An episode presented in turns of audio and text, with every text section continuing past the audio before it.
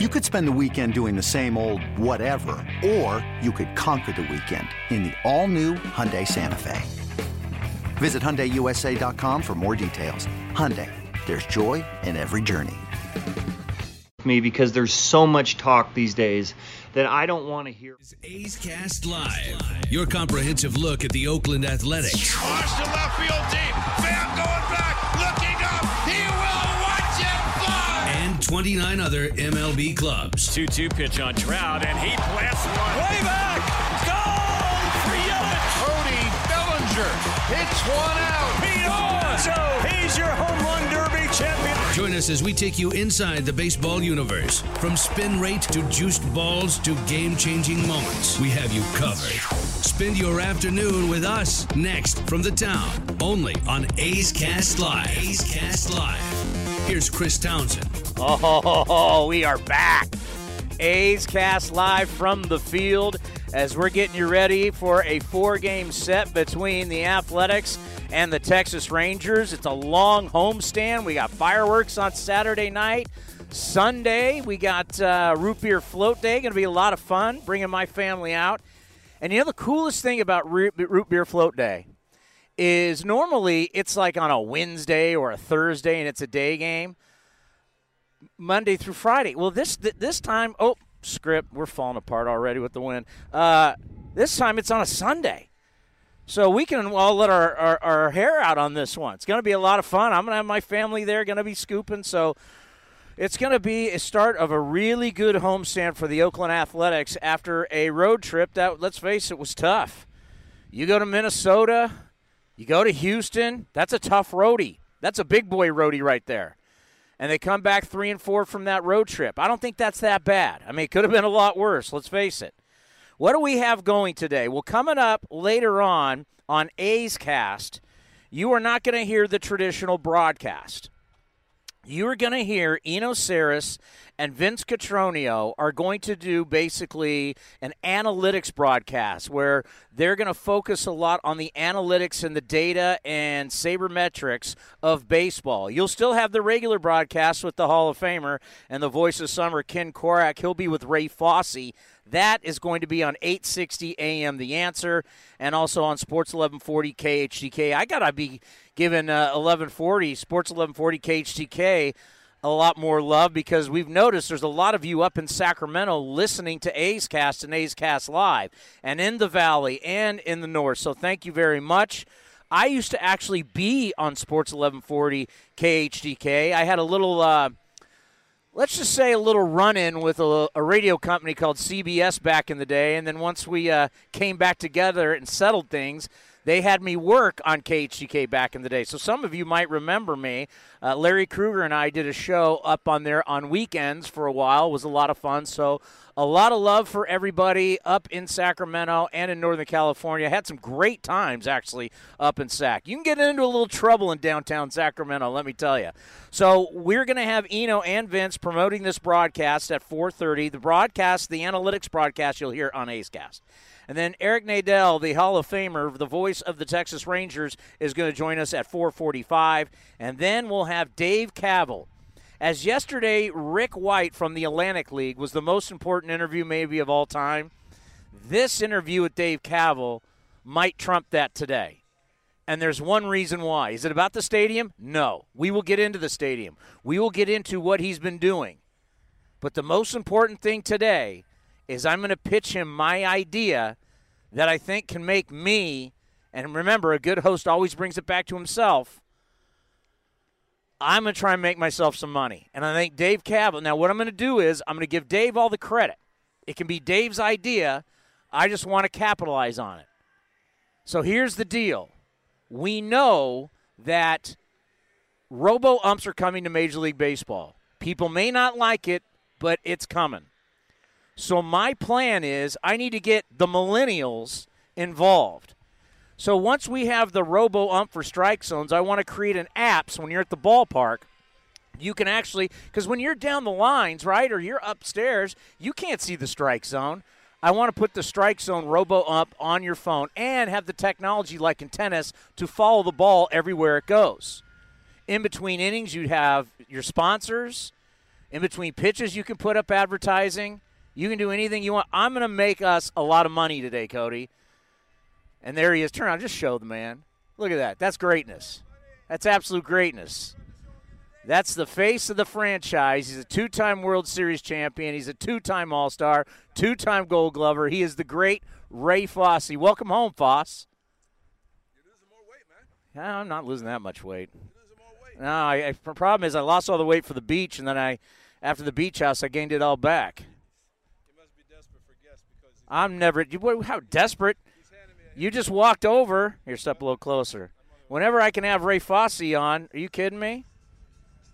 How are you, buddy? How are you? How was the trip? It was a great trip. It was a great trip. I mean, you play those seven games. I mean, that's postseason games.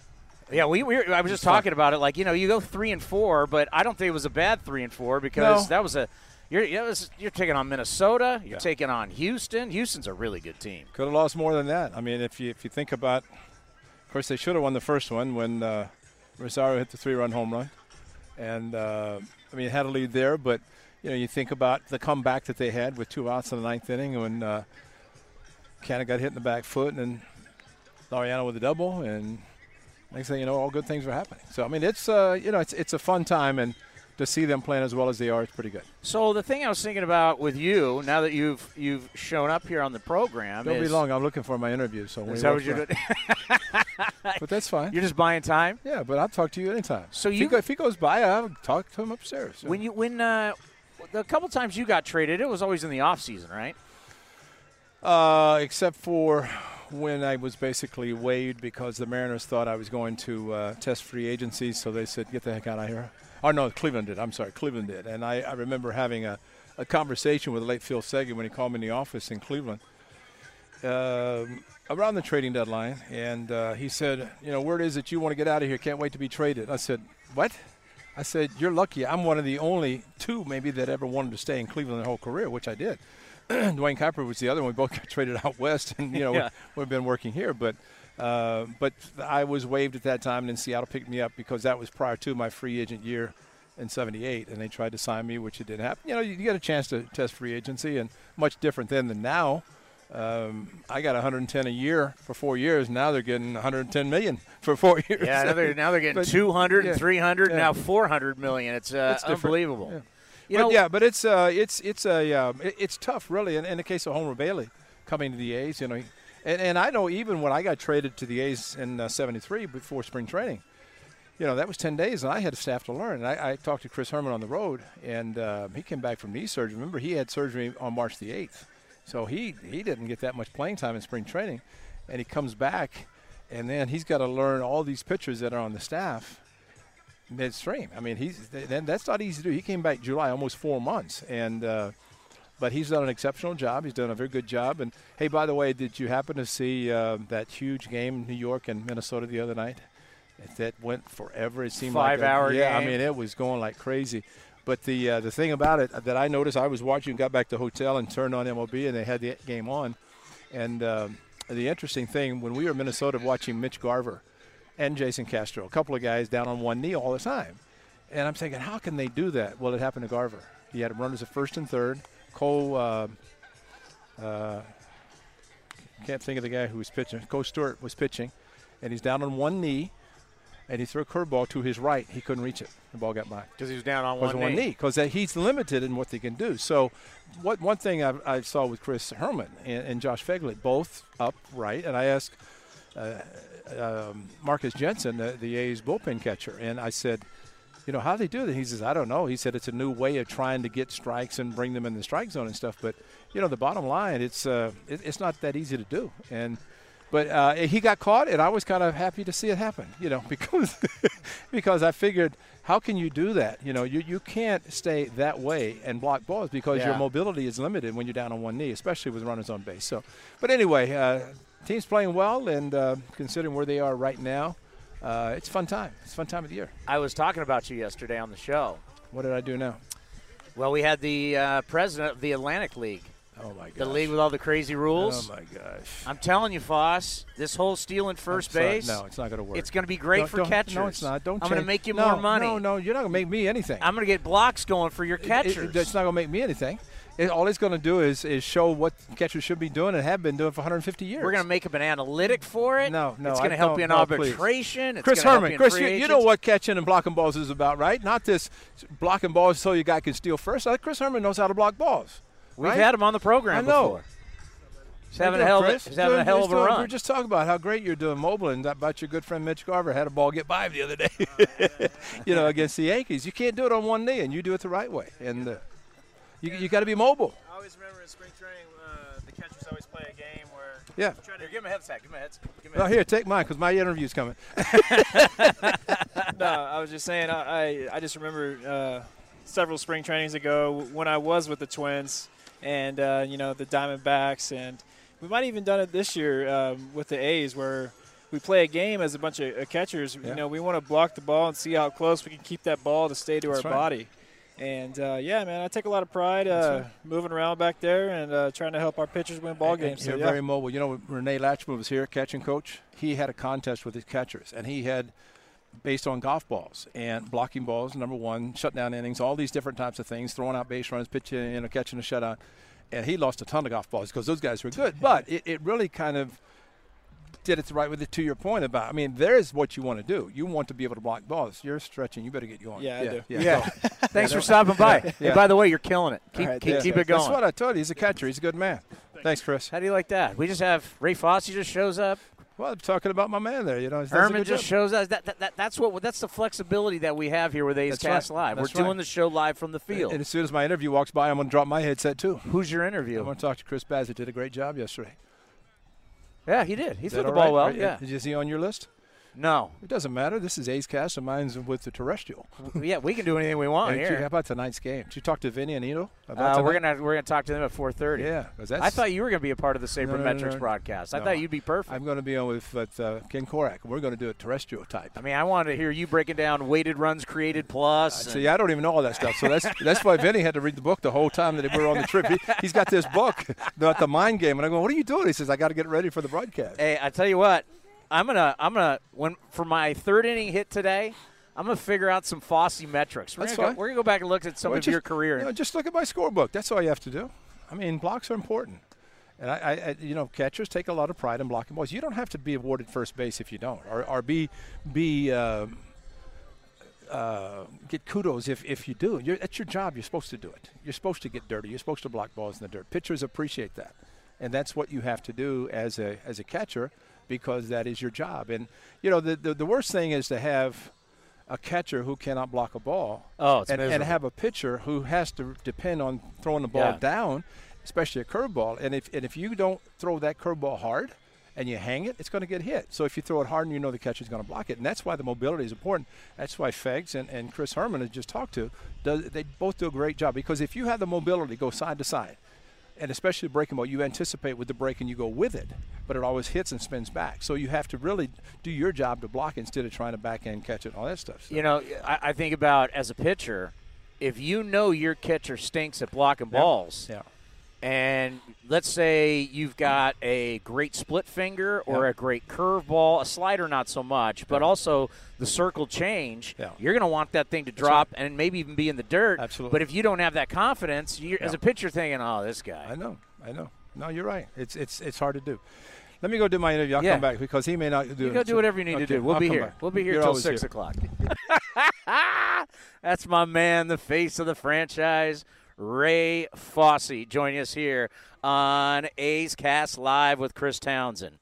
So that's a lot what we got going. That, that this is this is why this job is so great, and why it's so unique, and why even the other teams think it's so unique is the fact that we're here on the field. We give you the sights. We see everything that goes on, and we can report to you everything that we see and goes on.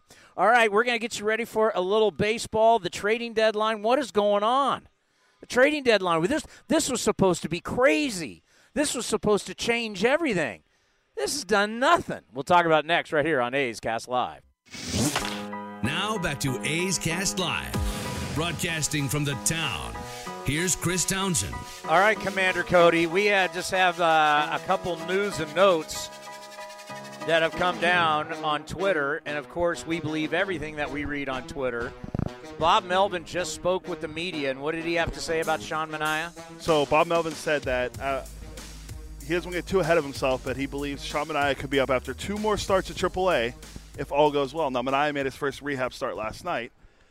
Gave- tri- it- not his first, but his first, his first in AAA, yeah, in Vegas. He gave up he gave up five earned runs, went four and a third, struck out seven. So it's a good sign. He had the seven strikeouts, the five earned runs. You're going to get it because it's I don't don't uh, don't look at the numbers in AAA right Yeah, now. They do not matter. They are they are they are false. I mean, so the fact they struck people out was a good thing. All right, so two more starts. That's a couple weeks. We could see Sean Manaea back up here with the big club, and then somebody who the A's have been linked to, and I think he's been linked to a lot of teams, is Marcus Stroman, who threw yesterday. We thought, what the hell are they doing pitching him? But he pitched yesterday. I believe he went seven strong. And the Blue Jays, who were supposedly shopping him to everybody, are the rumors are are what on Stroman now? So now this is reporting from SNY that the Blue Jays have been telling teams that they might extend Stroman rather than trading him. He did give up. You're right. He pitched great last night. Seven, seven, uh, seven innings of one-run ball, but he won against Shane Bieber, who had a shutout, not a complete. Not Justin game. Bieber, Shane, Shane Bieber. Bieber, yes, who had a shutout. And please don't tell me a complete game shutout. It's a shutout. It's implied that you get a shutout when you go nine innings. You mean it's not a Grand Slam home run? E- exactly. A Grand Slam already is a home run.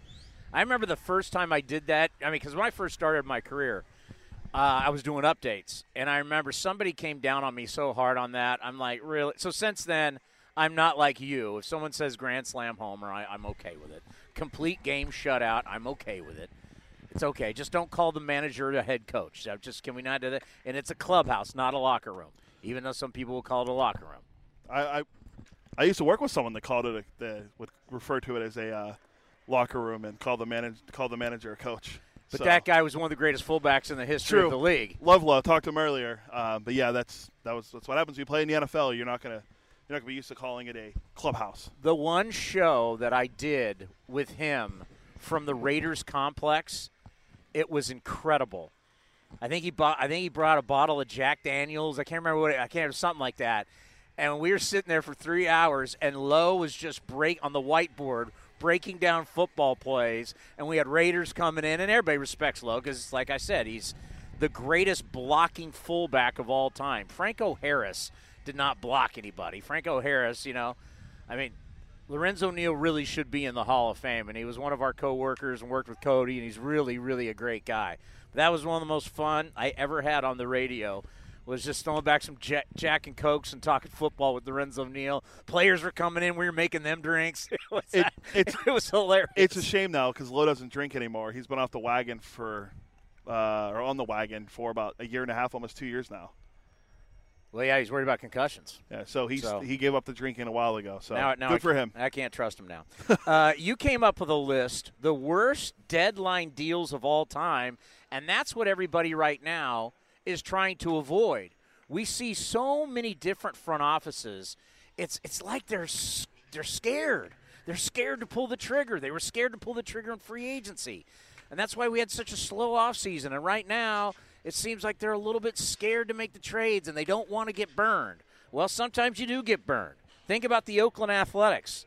They traded Mark McGwire for Eric Ludwig, Blake Stein, and a guy that I actually played golf with a little bit. One of my best friend, his twin brother, he and TJ Matthews were buddies at UNLV, and I've actually uh, played a little golf with TJ Matthews. But you give up Mark McGwire for Eric Ludwig, TJ Matthews, and Blake Stein.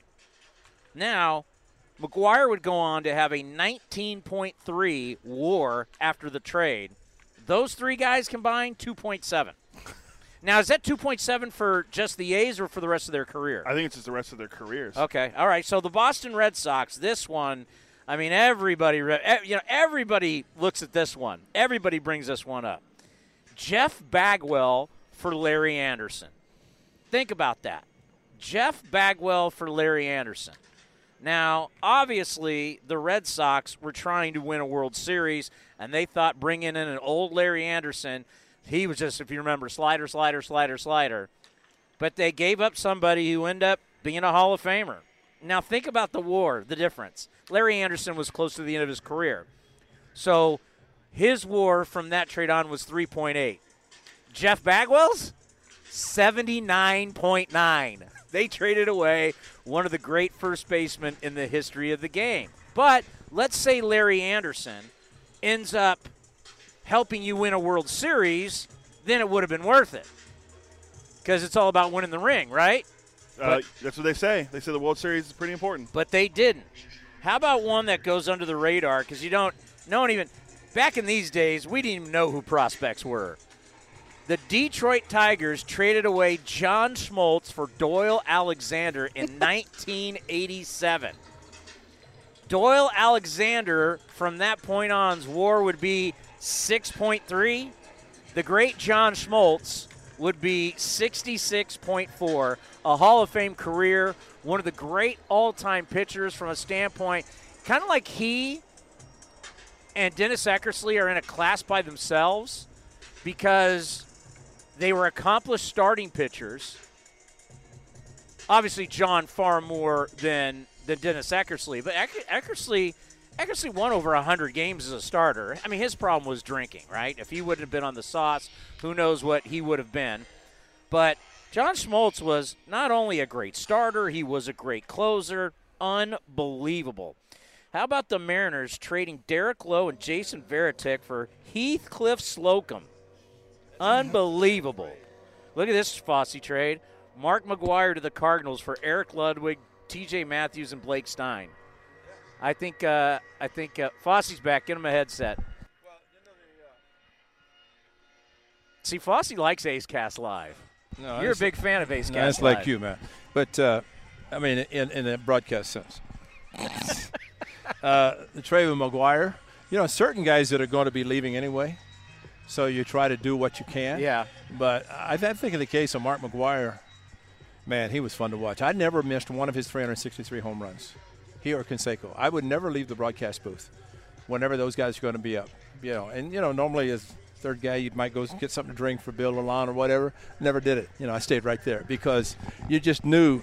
I mean, I saw Mac hit the scoreboard in uh, in Cleveland, and I saw uh, Mac also hit uh, Randy Johnson. the Kingdome. Yeah, it was. It's like 112 off the bat. I thought it was 112 mile an hour pitch. I said, "Wow, look at that!" That was before they had the exit velocities. He had a ball in the Kingdome. If, if it wasn't didn't have a roof on it, might still be going. And then Randy Johnson actually tipped his cap to Mac as he rounded the bases. Mac always put his head down. Yeah. Got back, and then the old Kingdome, the dugouts. Then you had a walkway into the clubhouse, and he he crossed the plate, went in, shook hands, just went straight in, came back out. Randy looked over and tipped his cap to him like They're "That co- they're college teammates yeah, at, at yeah, USC. Right. And Mac was a good pitcher too. He's a very good pitcher. Do you know that? I didn't know he pitched. Yeah, he was a pitcher. Became a third baseman and then ultimately the first baseman. But uh, power, man. He he and Canseco were the first ever to go into spring training over at the old uh, Phoenix Municipal Stadium, Van Buren. Those cars were in danger, but it was the only place where I saw that fans watched batting practice and watched those guys hit shots. And as the the season progressed, I saw players actually stay on the bench while their batting practice was over to watch McGu- McGwire and Canseco hit shots, moonshots, and that was was just batting practice was a joy to watch, you know.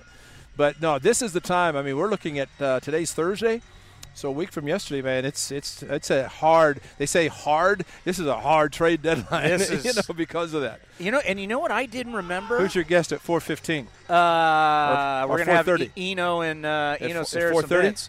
I forgot 1986. Yeah. It was uh, training deadline was June 15th. Yeah. I forgot about that. I was in high school at the Yeah. time. What? Yeah, You were in high school in '86? It's my freshman year of high school. You're young, man. I wasn't even born yet. You weren't even What- born what- what? yet. I was born in 1988. Neither of you guys were born yet. Millennials. I'd already had a great life. I was working for the A's and broadcast. That's my first year broadcasting. You'd already won a couple World Series. Yeah. But these tra- have you? kn- I don't know what's going on with front offices. We'll talk to David Forst Yeah. about it because You know, I think what's happening. Uh, did I see that the American League? No. There, we, we were looking at maybe 13 or 14 teams are somewhat close, and that's what's going to make it tough. I think sometimes on the, the uh, National League. yeah National League. That's right. That's Na- right. Nationally, you have a you. Yeah. They're they're all I mean- Everybody. I mean, if you're seven games out, you're still in this thing for a wild Is card, the- no yeah, doubt. Oh yeah, yeah. But I think that's going to maybe prohibit some trading come a week from uh, yesterday, you know, because people are going to say, well, maybe we have a chance, and maybe the team across the bay is one of those because they were they were going to be in a big selling mode. Now they may be stand pat mode. And we talked to some people yesterday on A's Cast Live, including uh, Mike uh, Petriello, Mm-hmm. and the Giants may be one of the teams, as people thought. Yeah. They were going to be big sellers. They might be buyers Yeah, now, and that might have screwed up the market a little bit. Absolutely, yeah, because uh, MadBum was huge, I'm sure, out there, you know, to be traded. But uh, no, it's going to be interesting. But uh, I I think teams that are at least, I mean, there's only so many teams that can sell, and of those teams that can sell, is there anybody you want to buy? You know, I think you have to factor that in as well. But I think uh, what, what's really interesting that how many clubs maybe you talk about a relief pitcher, just because of bullpens and because of I wouldn't say so much the openers uh, uh, theory, but just having starters that go six six innings, maybe five innings, and say let's turn over the bullpen. You need that bridge to get you back into the bullpen. Eno Sarris is standing Yeah, standing there, right let's there. go, guys. Come on, come on. And I'm wondering if he knows your OPS plus. Oh, give me what was Ray you later. Fosse's OPS plus? we're talking analytics. We're talking data. We're talking sabermetrics next, right here on A's Cast Live. Hey, this is Fred of the B 52s, and whenever my flying saucer is over Oakland, I listen to A's Cast Live. Now back to A's Cast Live. Cast Live. Here's Chris Townsend. Yeah, we're big time. We're big time. I got to tell you, I was so excited today because I, I tell everybody I'm a baseball dork, and my favorite show on television, I tape it, I watch it every day, is MLB Now. And then I got really super excited because Eno Sarris was going to be on MLB Now. And then you're killing me, Smalls. He goes on, he calls us a radio station. We're not a radio station on A's Cast. You know, how much am I supposed to explain in the like five seconds he gives me? Eno Sarris from the Athletic, Vince I Catrone. It's going to be I very special tonight. I, I'm looking. I'm going. Here's our national promotion.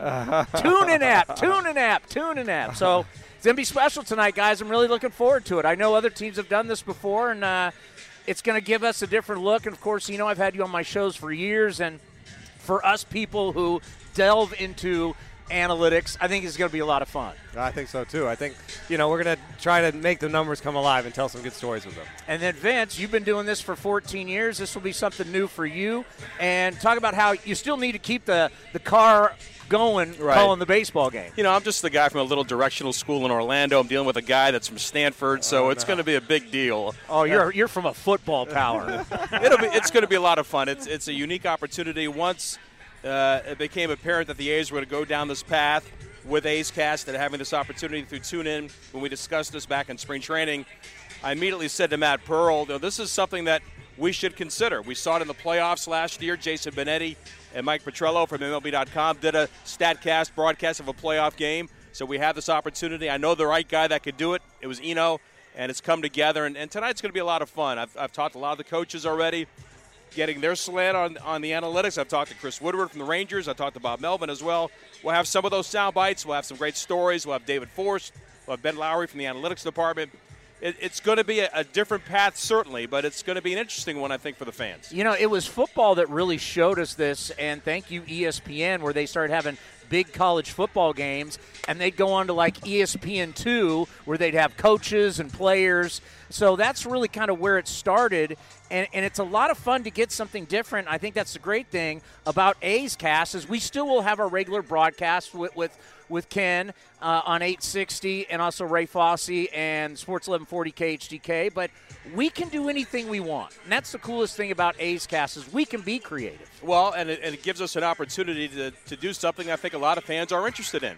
You know, there are, there's only so many numbers you can put on the air during the course of a of a broadcast. You want to tell stories.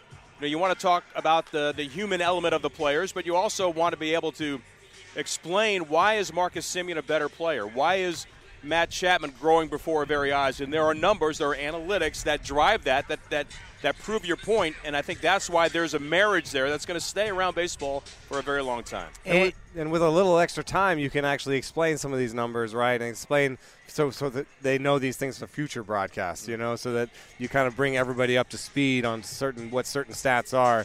You know, it's a little bit harder probably in the in the course of a game to be to drop a stat and be and, and then explain what it is. Well, you know? I'm, I'm, I'm interested to know why ERA plus is a better number to use than just regular ERA. I'm interested in knowing about weighted on base or OPS plus. Those are the kind of things that Eno knows inside and out.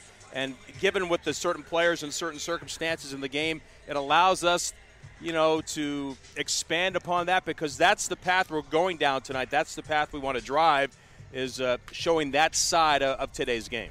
No doubt about it. It is going to be a lot of fun. And, and when I I can't remember who we had on here, but they were uh, they're like, it's your guys' fault we got into all this analytic stuff because of Moneyball. but the way it has evolved, and I've actually talked with David Forst about this, is you know, Moneyball was about math equations. Take this, add this, times this, divide it by. Now we have radar. Now we have TrackMan. We have Hawkeye that's coming our way next year. Now we have all these different tools with StatCast where we can really track what these human beings are doing. Yeah, I think uh, I was just talking to Ben Lowry about this, who's going to be a guest on our show.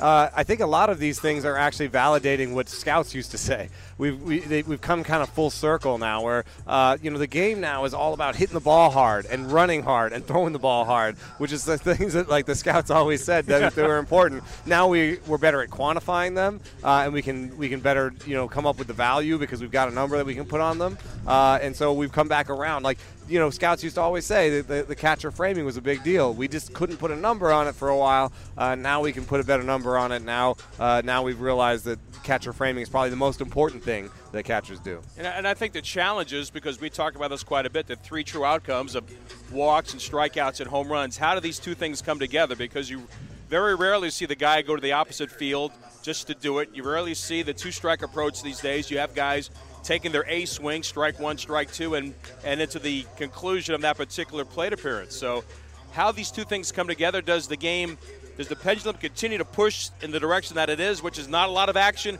or how do you marry the two and get more action on the field, get more things happening to go along with these numbers that are showing, you know, like Eno just said, high velocity, elevated fastballs, you know, a swing from day one, you know, from, from pitch one, how do those two things come together to make it an entertaining prog- uh, product moving forward? Now, I know you weren't able to hear this yesterday, but I had Rick White on, the president of the Atlantic League, and we were going with all the all the stuff they're trying there at the Atlantic League.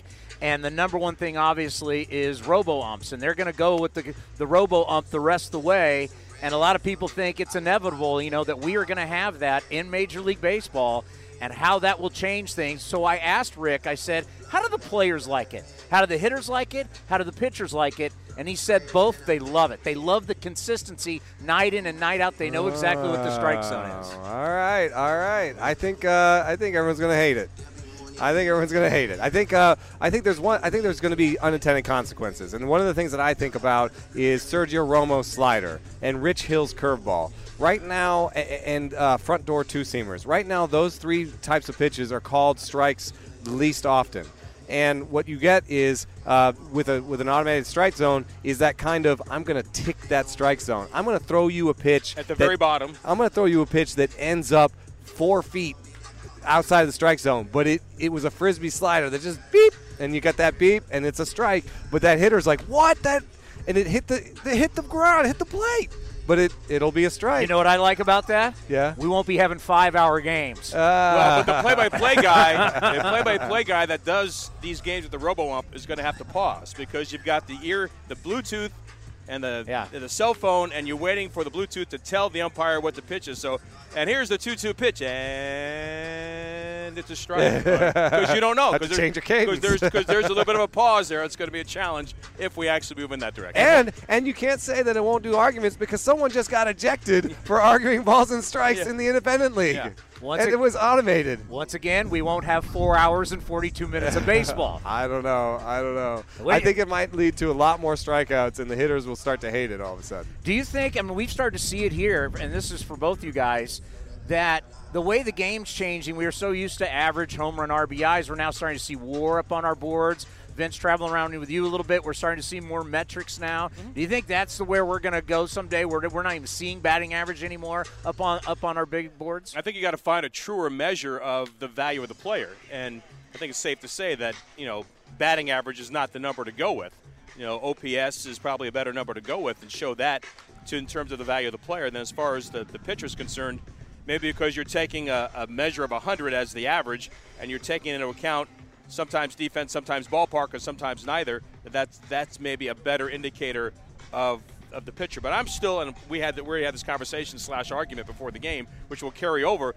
There are certain pitchers you look at their numbers and you go, okay, I've seen this guy like Mike Fiers, who's been very effective for the Athletics, but his is uh, you know fielding independent pitching ERA is sky high, or his ERA plus is sky high.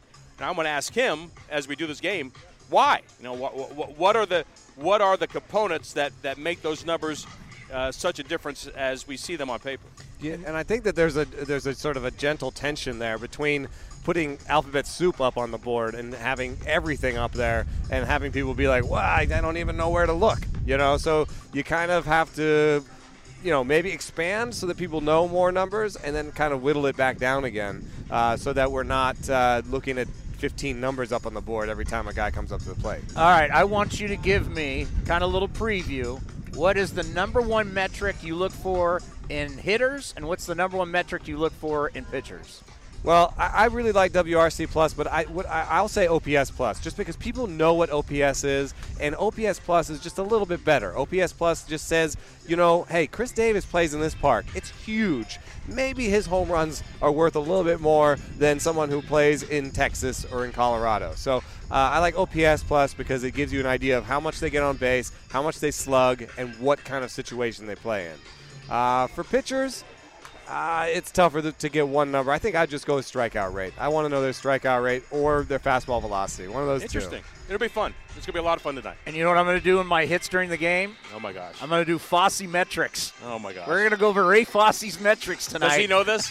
uh, yeah, he wasn't thrilled about it, but, but we're going to have fun. Don't make his head explode, okay? By the way, who do we have over here? One of my best friends in the game, the voice of the Rangers, Eric Nadel. The Hall of Famer is going to join us next. Guys, have a great broadcast. We'll be listening. It'll be a lot of fun as we keep breaking new ground here on A's Cast. Sounds great. Thanks, Townie. We got the Hall of Famer next right here on A's Cast Live. A's Cast Live continues from Rickey Henderson Field. Here's Chris Townsend. You know, when you win the Ford C. Frick Award, you're a Baseball Hall of Famer. And I've always wanted to ask you, it never gets old when someone says Baseball Hall of Fame, does it? It's got a nice sound to it. makes you think, you know, every time somebody says it, it makes me think, me? You know, that's Vin Scully and Bill King and, you know, Harry Caray and Jack Buck. Me? Yeah, you. Yeah. It's pretty cool. It's been an incredible run for you with the Texas Rangers. Yeah, it's amazing. You know, I was a hockey announcer, Chris, uh, doing minor league hockey in Dallas when the Rangers had an announcer who was about to retire, and they liked the way I did hockey, and they actually let me audition and do four games into a cassette recorder, and hired me based on that to start the following year. That was 1978 and somehow I'm, I'm still around doing this. well, some six thousand games later, or whatever it is. Yeah, still it's it. it. it's truly one of the amazing runs in baseball. And what do you think of our set here for A's Cast Live? Not a bad this, set. This is pretty cool. I, I love to see the advancements the game is making. And this is really, I mean, we're the only team in baseball doing it. We're the only team allowed to have a 24 7 station right now. But I do believe within the next year or so, every team in baseball is going to be doing this. You think so? Yeah, because you control everything. You control your message. Mhm. It's a way to talk to your fans. You don't have to rely on a radio station. It's just, I, really, I think everybody, I think football I think it'd be great for the NFL, NBA, NHL. There's already a couple NHL teams doing it. Really? And you know, a few years ago, there were people who were always asking me, uh, is radio going to survive with baseball? And it turns out that I think more people are listening now because you can listen on your devices and you don't actually need a radio. And similarly, something like this, it actually brings you know more audience into the fold. I think for all forms of uh, broadcasting baseball. Yeah, because right now, if I want to listen to you and I'm a fan, I have to pay on the MLB app. Here, this is free. So Mhm. Ranger fans will get you free. So as you said, now that all of our phones connect to our cars, it just allows more Right. people a chance to listen to you. Yeah, it's fantastic, and you know, we uh, when we changed radio stations uh, maybe about 15 years ago, and uh, the owner of the team at that time, Chuck Greenberg, went to a much more low-powered station, and he said, "Well, by the end of this deal, most of our listeners are not going to actually be listening on radios." He was ahead of his time. He was actually wrong, I think. He was a little bit ahead of his time, but that really is the case right now. You know, last time we saw you in Texas, the Rangers were going real well. What happened to the Texas Rangers? Well, it's really been just the last 10 days, Chris. The Rangers, I think, were a game or a game and a half out of the wild card 10 days ago. And then, as usually happens in losing streaks, everything went bad. Uh, the starting pitching, which had been doing a good job of keeping the Rangers in games, uh, started faltering, especially the three, four, and five guys. But even Lance Lynn and Mike Minor, the top two starting pitchers, had a couple of starts that weren't bad, but weren't uh, excellent the way they had been. And the Rangers stopped scoring enough runs to make up for mediocre pitching. And part of it was, as we found out today, Joey Gallo's been playing with a broken hamate bone probably for 10 days. Uh, and he is the uh, the center of the offense. But you know, another part of it is that Hunter Pence has come back from an injury, hasn't really gotten his timing back. A couple of other guys are slumping, and uh, just one of those perfect storms where the pitching not quite as good and the hitting not nearly as good coincided, and next thing you know, there's an eight game losing streak, and you've lost nine out of ten, and now it's hard to consider yourself a serious contender. Yeah, and you mentioned Hunter Pence. We got to talk to him here, got to know him in his days over in San Francisco. Really a hell of a guy, and has been one of the great stories so far because. You know, with the Giants, he couldn't hit. I mean, he, it's like his career was over, and then he's an all star. But now there's rumors he may get traded. What do you think happens with Hunter Pence? Well, I think the Rangers listen to offers. I think they have to. You know, he's not signed for next year. I would imagine he's one of these guys who would have a pretty good chance of re signing with the Rangers, even if he goes to another team. He's from Arlington. Uh, he and Chris Woodward are really close. And uh, he and his wife have really enjoyed living in the Dallas Fort Worth area. They still have a home in Houston. So uh, I think that uh, there's a pretty good chance that uh, the Rangers entertain offers for Hunter. And if they get enough to uh, make up for the fact that his loss in the clubhouse will be huge.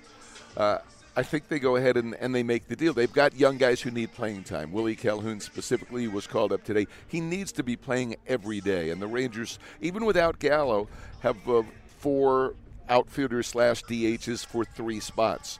And they need to solve that so that Calhoun can play every day. One way to do that would be to trade Hunter Pence. You know, the one thing that we just saw in our last series once again is how good the Houston Astros are. And they just keep bringing up young guy after young guy. They're going to be touched. To, they're going to be tough to catch for many years, wouldn't you say? Yeah, we saw last weekend where they called up back-to-back guys who pitched brilliantly and won their first major league games against the Rangers. Uh, uh, Rogelio Armenteros and Jose Urquidy. Earlier this year, Corbin Martin came up, made his first major league start, and beat the Rangers. So three times in the last four games we played against the Astros in Houston, they've called up somebody to pitch, and he pitched well enough to win his first major league game. Where are all these guys coming from? Plus, now they have kind of replaced the White Sox and the Dodgers as having the Cuban pipeline. every time you turn around, they've called up another Cuban player who's really good. Yeah, it's uh, they've got firepower and they got the pitching. And you mentioned the young guys, and then you're looking at Verlander and Cole. It's just unbelievable. But what do you think about the Athletics? Since the last time we were in Texas, still kind of scuffling.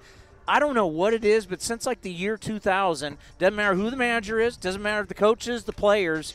There's something about this team. They get off to slow starts and they hit June and July, and they put the pedal to the metal. They do, and you know it, it seems just you know watching it from a distance that the return of Matt Olson was uh, really an incredible, uh, incredibly important factor for the A's. You know. In coming around, and you look at his numbers, and considering that he missed 30 some odd games, they're really phenomenal. I, I, said to Chris Woodward today, you know, after I had talked to Vince and done a little bit of homework, I said, hey, uh, Woody, did you know that uh, Matt Olson has five bunt hits this year? And he said, Yeah, I'm a little more concerned about the 21 home runs he has in 70 games. and the thing here, what a lot of people, I think, from the outside don't understand, if you really look at the strength of this team, obviously we're talking about the baseball, we're talking about home runs. But the strength of this team the last two years has been defense. That's the one thing when you know the A's don't beat themselves defensively. Yeah, and you know I've actually asked our uh, our pre and post game guy Jared Sandler to, to do some research on this to see just where they rank right now on the various websites in terms of runs saved and all of that. Because now that Semien is an exemplary defensive player after being a liability for, for many years, to go with the two guys on the corners who were the best in the league, and that I guess Jurickson's gotten better at second base as the season's going on. Uh, you got Laureano in center field, who's as good as anybody. It's uh, it's clearly a team that wins with defense, and you really can't say that about that many clubs these days. No, I mean everything is about. We're talking home runs, uh, analytics. We're doing an analytics broadcast. Obviously, you and Vince are, are, are very close, and Eno Sarris, who does a great job with the Athletic. What do you think about that? What do you think about an analytics broadcast? Uh, I, I wish I could hear it. You know, I really want to hear what those guys are talking about. You know, we're very careful in the way we we break analytics into our broadcasts. OPS is a figure we use regularly now, but still, every game I like to explain what it is and what the league average is. So if I tell you that Matt Chapman has an 899 OPS, I want you to know it's 150 points higher than the league average. We're, you know, we, we're still educating people about that.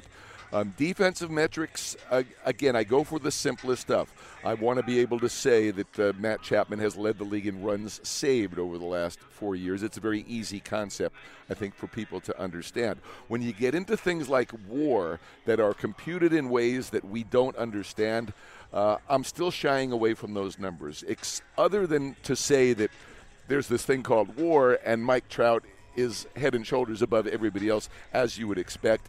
And here are the next three or four guys without actually getting into the numbers themselves, which I think just confuse people. I'm more interested in the rankings in uh, in stats like that that aren't cumulative type stats. I think about a baseball fan, and I always like, you know, all the years I've been in talk radio, I try to explain it to people. You have somebody driving in your car 65, 70 miles an hour down the road.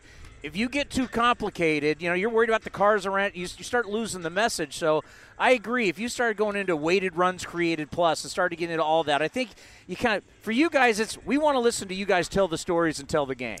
Yeah, and especially on radio, you know, it's a little different on TV where they can put a table up on TV and people can see these are the five top guys in whatever the esoteric category is and see it from there. It's a little tougher on radio where people are trying to keep track in their minds of, well, what number did he say there? What number did he say there?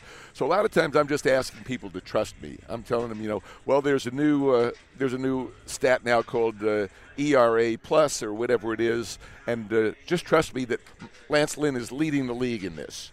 And here are a couple of guys who are behind him, Justin Verlander and you know, blah blah blah. I think that's the best way at this point for us to handle it on radio. Yeah, and it's going to be a lot of fun. You know what? We'll send you a copy of the game. I'll make sure you get a copy. We'll let you go on this. I know when you get here, it's all about Chinese food. Have you gotten your Chinese food yet? Now tomorrow we've got a big group going to Henry's Hunan, which is my favorite place here. Uh, I go there at least once every time we're here. I've been going since 1980 when I discovered their original location in Chinatown on Kearny Street, and they're still going strong. I think they got five different restaurants Yeah. in town. I just I love that place. Thank you so much, and, and and you know every single time we have somebody come down here, this is just it just continues to build. And we want to thank you as you're one of the greats in the game, a Hall of Famer, and we really appreciate you taking the time. It's like a little batting practice to warm you up before You know, it's great, and it's really cool to be on the field. There aren't that many ballparks that have enough foul territory, literally, where you could have a setup like this. You can't do this in our ballpark behind third base, but you can do it here. I think it's great. We might have to tell Dave Kaval, our president, hey, this new ballpark, we're going to still you need. want all this extra room. Yeah. You want to do it like they did in Detroit. You want the same foul dimensions as they had at Tiger Stadium. Thank you so much. We appreciate it. Great to see you as An- always. An absolute legend coming here fun on tonight. A's Cast Live. We'll continue talking about the trading deadline and updating you right here on A's Cast Live.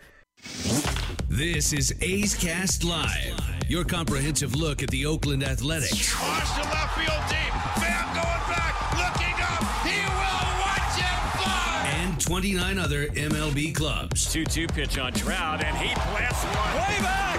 Goal for Yelich! Cody Bellinger hits one out. Pete Alonso, he's your home run derby champion. Join us as we take you inside the baseball universe. From spin rate to juiced balls to game changing moments, we have you covered. Spend your afternoon with us next from the town, only on A's Cast Live. A's Cast Live. Here's Chris Townsend. Yeah, I bet Major League Baseball loves that juice ball comment, Cody. Your starting left fielder, Robbie Grossman, joins us. This is one of the cool things about doing the show right here. You know, we didn't know what time we were going to get you, but it's now your time, and uh, thank you for stopping by, which I think is the, the best set in all the big leagues. Yeah, well, thanks for having me on. I've heard a lot about this, and uh, excited to be a part of it. You've been playing real well. When did it really start to click for you this season? Um, just just repetition. Um, I, I had a tough little start. My first game, I felt like, oh man, this is this is gonna be great. And then uh, that's baseball. You, you you hit your rough patches and and uh, you, you work. You come out here and you, you bust your butt every day and try to get a little bit better at everything and uh, just trust what you've been doing. And um, feel like I've been putting together some pretty good at bats and and and the better the best is yet to come. I believe. Yeah, you've played really really well. We've talked a lot about it on this show and also the post game show. And I always want to know from guys who, now that you've been here a while, what were your thoughts about the Oakland Athletics before you got here, and what is it like now since you've been in this clubhouse? Um, it's exactly what I thought. Um, playing against these guys for so many years, um, just guys that grinded the bats out, um, led by not the best manager in baseball, um, and and the way they went about it, there's the energy was always here. They always played with a passion, and uh, I'm excited to be a part of it. When when I was talking to my agent in the offseason about coming over here, I was like, yeah, sign me up. I want to be here. Uh, this is a good fit for me, and I, I, I, love playing for teams that are like this. And it's it's a clubhouse that every single year just has a bunch of great guys in it. Yes, yes. Um, we kind of have a little bit of forced camaraderie here, and I think that's that kind of molds what we have here. Um, we, we don't have any bad apples on this team, and everyone pulls for each other. Everyone's on the same page. Bo Mel said it in first day of spring. Hey, this is how we do things. We're going to do things this way. We need everyone to buy in. Everyone's bought in, and uh, look where we're at now. Yeah, that's so important. You know that old expression, "pulling on the same rope," because I'm sure you've been in certain clubhouses. I'm sure you've been on same teams where not everybody's on the same page, and that's that's a recipe for disaster. Well, it, yes, and uh, like I said, it starts from the top. It starts with Bob. He's a he's a great leader. He uh, he tells it how it is. He'll give you compliments when you need him, and he he's the he he runs this thing, and this is why year in year out you have the product that the Oakland A's have every single year. And I'm always fascinated. And I know I talked. I think you were in Houston when we might have talked about this earlier in the season. We had you on by the phone. Um, it's just being a switch hitter is so tough. It's tough to hit one way now you have to do it as a switch hitter, and, and you've got a right-handed swing, you got a left-handed swing. The maintenance you have to put in is more than what a normal guy does. Talk about how tough it is to switch hit. Uh, it's a it's a unique um, trait, especially in this game, and there's not too many of us left. Um, and it's it's I enjoy the challenge every day of having two swings to work on. Um, I that's what got me into switch hitting. That's what keeps me switch hitting, and and uh, that's that's something I've always prided myself on and enjoyed is the challenge of having two swings. And you were originally a right-hander, right? Mm-hmm. So it was weird. I grew up le- throwing left-handed, but hit right-handed, and uh, and one day I just decided, hey, I want to start hitting left-handed. And credits to my summer ball coach at the time. He said, well, if you're going to do it, there's no going back. And ever since that day, I've I've never gone back. So, but you've never had to face that right-handed slider to as no, a right-handed no, hitter. I haven't. but uh, that's the advantage, right? Yes, it is. Um, there's definitely advantages to it, but there's a lot of, uh, like you said, maintenance and work that goes involved in as well. You know, one guy we used to talk a lot about, a guy you played with, a guy you trained with, and uh, knowing you were coming on today, I wonder if you've talked to him. Jed Lowrie. he's had a he's had a rough run at it. He hasn't played it all this year. And Jed Lowrie was a great Oakland Athletic. Oh, yes. I mean, he was an extra base hit machine. You knew every game that he was hitting third. Have you talked to Jed? How's he doing? I haven't talked to Jed. Um, I hope him the best. I wish him the best. Um, I know they they dearly miss him over there, and uh, and um, I, I just hope for the best for going forward with him. Yeah, it's tough when, when, when, when you can't stay healthy. You know, the best ability is availability, and that's rough for a professional athlete when you, you don't feel like you're a part of the team. You're constantly rehabbing. It's just not fun. No, um, it's that's a tough uh, that's a tough place to be. Um, I wish that on no one. And like I said, uh, Jed Jed will be back, and we'll see him hit multiple base hits. Um, but in a different league, so it's good. And it's not against us. We got this hard trading deadline coming up, and there's been no movement. But I got to think you've probably been in it both ways to where you're on a team that's a buyer and a team that's on a seller. How nice is it to be on a team that's a buyer? Because we know the A's are actively looking to still help this team. It's great. Um, I think it's a tribute to what these guys have done um, as a group to, to this point, um, showing the front office that, hey, we're, we're right here. Um, we, a couple more pieces would be nice, but uh, we really like the team that we have here. And I've also been on teams where we've sold at the deadline, and and we look up and we're in the wild card, and um, it's uh, it's definitely uh, it's it's it's nice to be on a team that we've, we've played so well at, to this point, and we're looking forward to playing even better on the way going forward. What do you think that would do to a team? Because there's a lot of them in the National League right now. I mean, it's like everybody in the National League's pretty much still kind of in it, other than the Marlins. Mm-hmm. What would that do? Let's say like you're two games back of the wild card or one game back, and all of a sudden your team starts making trades, selling guys for prospects. What do you think that kind of mentality would do to a ball club and inside the clubhouse? Well, it happened when I was in Minnesota in 17. Um, we had a rough week. We went to like L.A. and the Dodgers spanked us for a couple games, and we had a rough road trip. And then we sold off our closer, and we sold off. I can't remember who else it was, and, and we kind of had a team meeting, and we rallied around that, and we ended up making the wild card game. Yeah. And so um, you can never count out guys in this game, and how crazy this game could get at the last two months of the year. Um, but uh, like I said, I'm um, excited. I'm just uh, grateful I'm an Oakland A, and grateful for the the team I've been placed on. And I think about your team right now going forward, and AJ Hinch, I think he said it best. He goes, "Hey, the one team, no disrespect to Texas or Anaheim, the one team the Astros worry about are are you guys, the Oakland Athletics." But as you know, they've got a lot of talent. What's it like when you match up against the Houston Astros? Well, they know that we have a lot of talent too. As you can see, they they set it up where we weren't supposed to face Verlander and Cole, and when we went in there, and they they lined it up so they bullpen day one day a couple weeks ago, so they could line it up so we faced the big dogs, and um, that that shows you all you need to know. And uh, we felt like we played played pretty good ball, but we we still got better ball to play. We've played, we've, we faced them. I don't know how many more games. I know at least two more series, and uh, we're looking forward to it. Yeah, I think you got seven more against them, and that those head-to-heads mean so much in the standings, and that's why we have the Bob Melvin show here on A's Cast Live. And Bob doesn't. Bob never wants to talk about the wild card. I never ask about the wild card. It's still all about the division, and that's your guys' mentality. hundred percent, because um, you don't want to leave this up to just one game, and uh, and that's the goal for all the teams pushing for the playoffs. Is uh, don't put it in the position where you have to play one game to determine your outcome. So tonight here on A's Cast, we're gonna have our normal broadcast with with, with, with Ken Korach and Ray Fosse on our ra- radio stations 860 1140. But here on A's Cast on the TuneIn app, this is we, so Yeah, I don't know if you do you guys know we have a 24 hour station. Yeah, yeah, yeah. They're gonna do a sabermetrics broadcast tonight. How much are you into analytics, and how much do you utilize that in your game? Uh, I'm a I'm a believer in the numbers. Um, there's a lot that have come out in the last five to eight years about the numbers, and and, and there's so much numbers out. There's so many numbers out there that you could take it so many ways.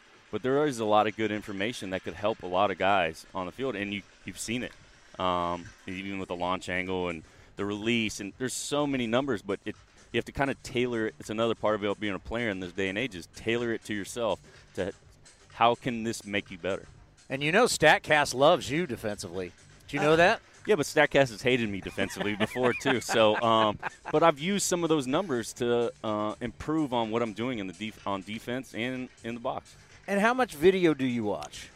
I watch too much, probably. Um, I'll admit that that I I watch too much. Or some days I like I can't go in there because I don't want to. I don't I don't need to see anymore. I don't need to nitpick at anything else. Um, just uh, that's that's kind of the love hate relationship with the numbers and the video and everything we have nowadays as a player. Um, it's it's trying to find that that that happy medium. Because at some point it's got to be see ball, hit ball. Yes, yes, and uh, like the old phrase, "Dumb it down." Um, this is a uh, very challenging game, but you, it's it's an easy game. After a very rough road trip, and we'll end on this, I think you guys got to kind of be licking your chops right now to get back home and have a nice long homestand. Yes, this is a big homestand. Um, like I said, every every game that we have from now on is, is our biggest game of the year, and it doesn't matter who we're playing, and and we're looking forward to it. Yeah, I'm glad you put it that way. I've been trying to tell the fans, don't give me this marathon crap anymore. It's a sprint to the finish into the postseason. Yes, it is, uh, especially where we're at, and and uh, how crazy baseball can get these last two months. Well, I'll tell you what, one of the reasons why the A's are where they are, because if we ended it right today, we'd be in the postseason, is because of the way you've been playing left field and the way you've been swinging it. So stay hot. We appreciate you coming over, and uh, good luck in this homestand. Thanks for having me on. You're left fielder for the Oakland Athletics. We got more coming up next right here on A's Cast Live. Now back to A's Cast Live, broadcasting from the town. Here's Chris Townsend. Scott Emerson, your pitching coach for the Oakland Athletics, is now joining that. How about that? You get Roddy, Robbie Grossman. Now you got the pitching coach. Doesn't get any better here than A's Cast live on the field. Hey, it's Oakland A's baseball, right? Is this the best set or what? This is awesome. I love it. I mean, you guys got a great spot in the dugout, but this is not bad for. Uh, and you're a radio guy. You love radio. This is pretty cool. Hey, just to be on a big league field, green grass behind us, it's awesome. Technically not radio, obviously, with the TuneIn app and A's Cast Live. Uh, I just got a text from uh, Dr. Meredith Wills. She's here. She wants me to give her. I have a couple baseballs for her. She's the one that wrote the article on the Athletic about how the ball has changed in 2019. What have you noticed as a pitching coach? Uh, just you know, I, I've seen some guys that have had uh, you know different spin rates. The the spin rate has moved around on some certain guys on some certain pitches. Uh, maybe the ball feels a little bit harder uh, to me, and, and it's it's noticeable here in Oakland just watching batting practice. I feel like the ball's going a little bit farther, but you know that's the ball that we're being given to play with this year. So we got to make adjustments, and we can't use the ball as an excuse. We just got to go out and find ways to to make the ball do uh, what it needs to do. But one throw strikes, change speeds are, are things that uh, are common good goals for pitchers to do, anyways. Yeah, strike one is still the best pitch in baseball. Strike one's very important. You, you know, you throw strike one, it's generally 58, 59% of the time, depending on the season. Uh, you get, get to do a lot of things 0 1. And I think about Blake Treinen, and I don't want to make, I'm not making excuses for anybody or Lou Trevino. I just, uh, talking to Dr. Wills about it, that the ball has affected certain guys, whether it's movement on certain pitches. Do you think that that's a possibility for some? We're not going to, you know, take those guys out, but do you think that has affected some guys that this what they used to do? It's different now because the ball is less drag. Yeah, I think you know if you and I, I tease the guys if the ball has less drag going out, it's got less drag going in. So maybe that's why we're seeing a little bit more uh, fastball uh, spike and velo. It, it's easier to backspin with the, the good old Magnus force keeping the ball in the air a little bit longer. But uh, you know our guys. Uh, you know, are trying to do everything in practice they can to make their ball do certain things, and, and that's what we do every day when we play catch. We experiment, we move the grips around a little bit. We got the Rapsodo to help us out and, and uh, you know, uh, verify what the ball is actually doing, if the spin is actually changing with a, a grip change, and uh, you know maybe a different arm angle. So there's a lot of things that we can do to try to manipulate the baseball. But the the, toughest part is you know when you're getting in the pitcher's head. You know you you, you don't want to get in their head to where they're starting to think, man, what am I doing? And I can't do this. And and so you know there's a fine line between your your practice work and trying to do things that you're incapable of. And uh, you know the bottom line is you know, especially for sinker ballers. If you're pitching the ball at the knees at the bottom of the zone, it's going to find some movement. I always used to tease our scouts and say, hey, anytime you say the ball has run to it, I'd always tell you, well, that tells me the guy doesn't finish off his pitches and get the ball down enough. Because if the ball's down enough with run, we're going to call it sink. So these guys have got to get their bodies down into the action, get into the bottom third of the strike zone if that's the type of style of pitcher they are. Just like the guys that are throwing elevated fastballs, you're not going to uh, extend your trunk as much as you would on a ball down with elevated fastballs. So one of the good things about this big foul territory is it gives you more time to think about what you're going to say to the pitcher when you go out to talk to him because sometimes you got to be like a psychologist. Tell us what it's like. Bob Melvin says go talk to him. You've got to deliver the right message. Each guy's different. Each guy's wired differently. What is that like when you're walking out? What are you thinking? Well, you know, sometimes it's planned. You know, around 20, 25 pitches, you're starting to think, all right, I got to give this guy a break. You're looking at the scoreboard, how many mound visits we have left, and is, is this trip worth going out right now? You know, if the game's on the line, you got to go out the best you can. You got to know each pitcher how they respond to you coming out. Some don't like you coming out, and I, I tell them I don't like coming out either, but I wouldn't be out here if we're dealing. You know, you get the first two guys out, I'm not coming out just with nobody on base. You know, so it, it's it's a it's a feel thing for me. It's a it's a timing issue. Uh, you know, some guys you, you, you really got to kick a little bit and get in there a little bit, but it's always a positive reinforcement. I, I remember I go back to this. Uh, uh, Lou Trevino's first game in Yankee Stadium. It didn't fare so well, and I, I went out there and I, I remember telling him, "Hey, you're built for this. You're, you are built for this opportunity. Your stuff is good enough. This is what you're all about." And you know, he I can't remember what happened, but I know the wild card game. I made a trip to him and I said, "Hey, remember three months ago what I said to you?" You're built for this. And he had runners, I believe, on first and second, and he got a double play ball and got out of the inning. But uh, you know, sometimes it's setting up different trips. I mean, there's a lot of different things and different emotions that go out there when you're making a trip to the mound. But I like to stay positive uh, because you know you go out to the mound and tell the guy, "Hey, throw strikes." You know, he's looking at you like, "No doubt." You know, I mean, come on. You know, you know, hey, you got to get the ball down. Hey, yeah, yeah, okay, let me write that down, Nemo. Let me write that down. You know, so they they know, you know, in general when they make mistakes. Yeah. You know, they're they hopefully they're good self-evaluators of themselves that they made a mistake. But I'm coming out there with, you know, maybe it's hey, get to get to the uh, get to your number one pitch a little bit more often and see what happens there. No matter what the scouting report says at this point in time, we're kind of scattery. We got to get balls in certain areas. You got to get to your number one pitch a little bit more and get yourself back into the flow of the game.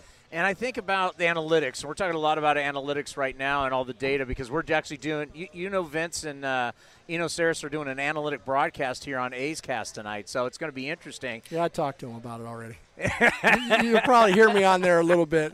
Oh, uh, nice. There might be three or four minutes of me on there for that one. Nice. Well, and that's the thing. It's like some guys, like Robbie Grossman just said, he's into it. Some guys are not. Like we've talked to Coco about it, and Coco's like, "Hey, man, I, I'm I'm see ball, hit ball."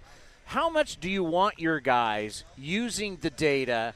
Because some guys, I guess, it will work for, and some guys, you could be a head case. Well, you know, I, I, go back to think of, you know, what is analytics? Analytics is math and numbers, right? We've had this in the game forever. We've had batting average forever. Now, batting average may not be the ultimate tool to identify a good hitter nowadays because we got more more stuff. We got uh, OPS and all that type of stuff. And like with a pitcher walks and strikeouts, maybe you're looking more at WHIP. So, you know, for me, uh, numbers and statistics have always been around. It, it's always something that I loved looking into. But now that we're getting new statistics, new different names and, and different styles of statistics, and maybe a projective outcome.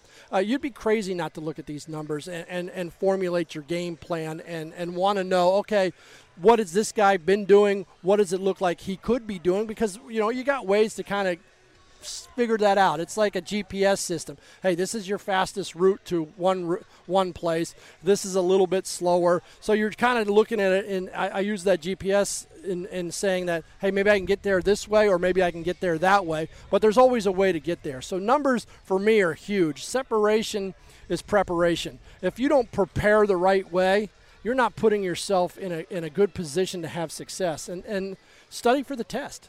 I mean, I try to tell the pitchers all the time when, when you're out there pitching, that's the test. Study for it. Know what to throw. Know your spin rates. Know your elevation. Be a student of the game eh, so you're preparing your mind. And when you take the mound, you feel like, man, I'm on top of the world because I know what I'm go- going to do. I know what I can do. But the analytic part is kind of like a plan A and a plan B. There is a plan C. The plan C is I don't have nothing today. I got to get back to my number one pitch and just execute that pitch. So there's a lot of different. Why didn't he throw this pitch? Why didn't he throw that pitch? Because he didn't have it today. So we had to move on to plan B or, or plan A or plan C. And that's what I'm doing in the dugout. We got our plan on paper of what we want to do according to the analytics. I got Pike Goldschmidt and Marcus Jensen, our bullpen coach, and Pike's one of our analysts. We're, we're compiling the game plan. Pike's giving us good information, and we got to hope and know that our pitchers can execute this game plan. It's my job when I get the numbers and the analytics of what these pitchers should do can they do it? and do they like to do it? You know, it's really hard to go into a major league game and say, hey, you need to do this even though you don't do it really well. But the analytics say you need to do it. That's what our Rapsodo, that's what our practice sessions are for. And when I evaluate those numbers in the Rapsodo session of our, our bullpens and say, okay, this is a now becoming a spot that you can attack and you can go to because you're getting good at it. And sometimes, you know, with a big lead, I might say to a guy, hey, throw this pitch a little bit more and let's see what's going on with it, you know. You give up a run here and there doing it, I'm all right with that. And that's that's kind of tough on, on the pitchers too because what are we getting paid on nowadays? These guys are getting paid on their numbers and the analytics, and now you ask them to try something in a big league game and maybe give up a run up 12 to nothing.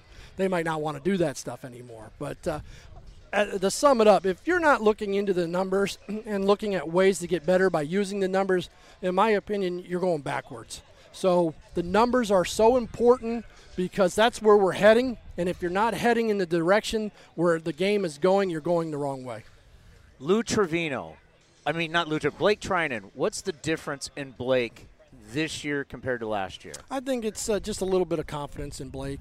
You know, Blake's still got good electric stuff. Uh, he doesn't really feel sometimes great about what his, his ball is doing on the sinker side of what we talked about a little bit earlier but confidence. You know, who knows what comes first, success or confidence? You know, we got to get Blake confident because he's got electric stuff. He's got he's got some of the best stuff I've ever seen from any pitcher ever. And uh, when he's rolling and he's confident, you see what happened last year. So we just got to get him back into that great mindset, and he's got to get himself back into that great mindset. The power of positivity. You know, we got so much negative stuff going on in this world that it, it kind of blows my mind. It's like misery TV. You know, Let, let's get into the positives. Let's push this guy with a bunch of confidence, get after it, and know you can do the job and don't hope you can do the job. I'm not trying to push you out of the dugout. I'm not trying to take the uniform off you, but the minute you don't want to do this anymore, you are going to be an outstanding color guy for a broadcast team. I guarantee it. Well, you know, I mean, I did I did go to college and take some broadcasting classes, but uh, I do like I, I love the game of baseball. That that's the bottom line, you know, and and I want to teach these guys and and maybe at some point in time I'm going to have to talk about how to teach these guys and, and move into that booth. I don't know, but I, I love this organization so much. I've, I've, been a been a part of this place since since 03. Uh, it's an amazing group of people that. Uh, you know, let, let's face it, if, if they say we don't have the funds to do certain things, we got to be creative and find ways to, to dig things out of the hole. And, and that's what I love to do is try to find ways to get people better and try to get uh, this team and this organization to be where we want to be at the end of the day, and that's winning championships. And and and right now, our goal is, you know, give it everything you got, one day at a time, win these ball games. But at the end of the day, I want these guys competing. You know, if we lose games, that, that's that's baseball.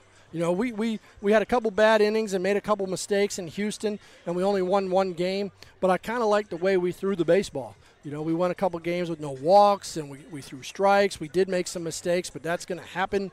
But, you know, our front office goes out and, and does whatever it takes and, and finds stuff uh, all over the place. And and it's our jobs to get these guys to maximize their potential and be the best player they can be and right now, we're in a good position, but we there's a lot of baseball left, and we just got to keep plugging along. You are the best.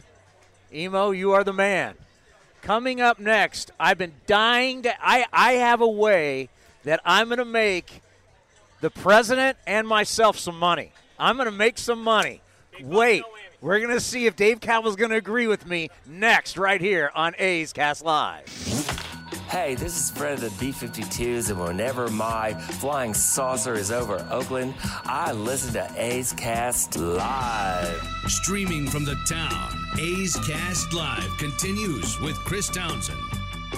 And it's time for the build here on A's Cast and A's Cast Live with the president of your organization, the Oakland Athletics. How have you been? You've been on a big trip. I have. I actually I was at the original Coliseum in Rome. Nice. Yeah, I went and did some uh, market research, checked out the vomitories and the old uh, concourses, and uh, it's barely holding up. Our place is looking a lot better. I got to tell you. All right, I have an idea. I've been dying to talk to you. Shoot, what do you got? Okay, so they, we've had people say that robo umps coming to big league baseball. that is going to happen. So here is my idea. Okay. We live in the best part of the country for this. Because what happens with RoboUmp is they're going to, the computer will call, the radar will call balls and strikes. Well, the problem is with everybody who's not behind home plate, you won't be able to tell.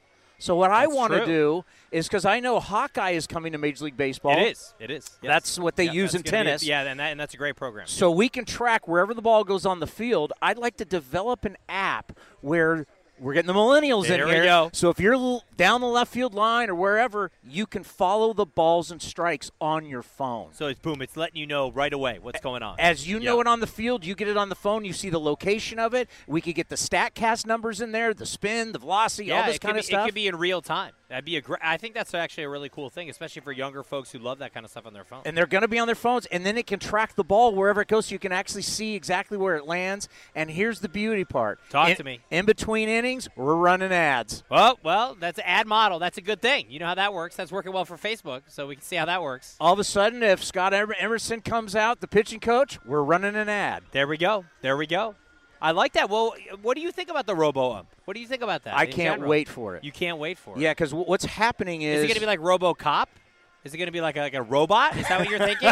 that? No, that I would didn't be know. great. I didn't know how you're thinking about this. That would be And it's like animated. it's got like Leslie Nielsen, the Naked Gun. You know, is that the way it's going to There- go? there's no there, no managers coming after RoboCop. That's what I'm saying. They- you, don't- you don't get thrown out. You get beat up. so here's here's what I like about it. And we had actually the president of the Atlantic League. Yeah. I mean something that you would have done back in the hey, day. back in when the Mighty days. Yeah, so he he came on our show yesterday. He was fabulous, and I asked him. I said, "Okay, tell me, do the hitters like it? Do the pitchers like it?" He says they love it because the strike zone is consistent Yeah. every game, every park, and that's what they like about it. And the high strike is being called. What I like about it.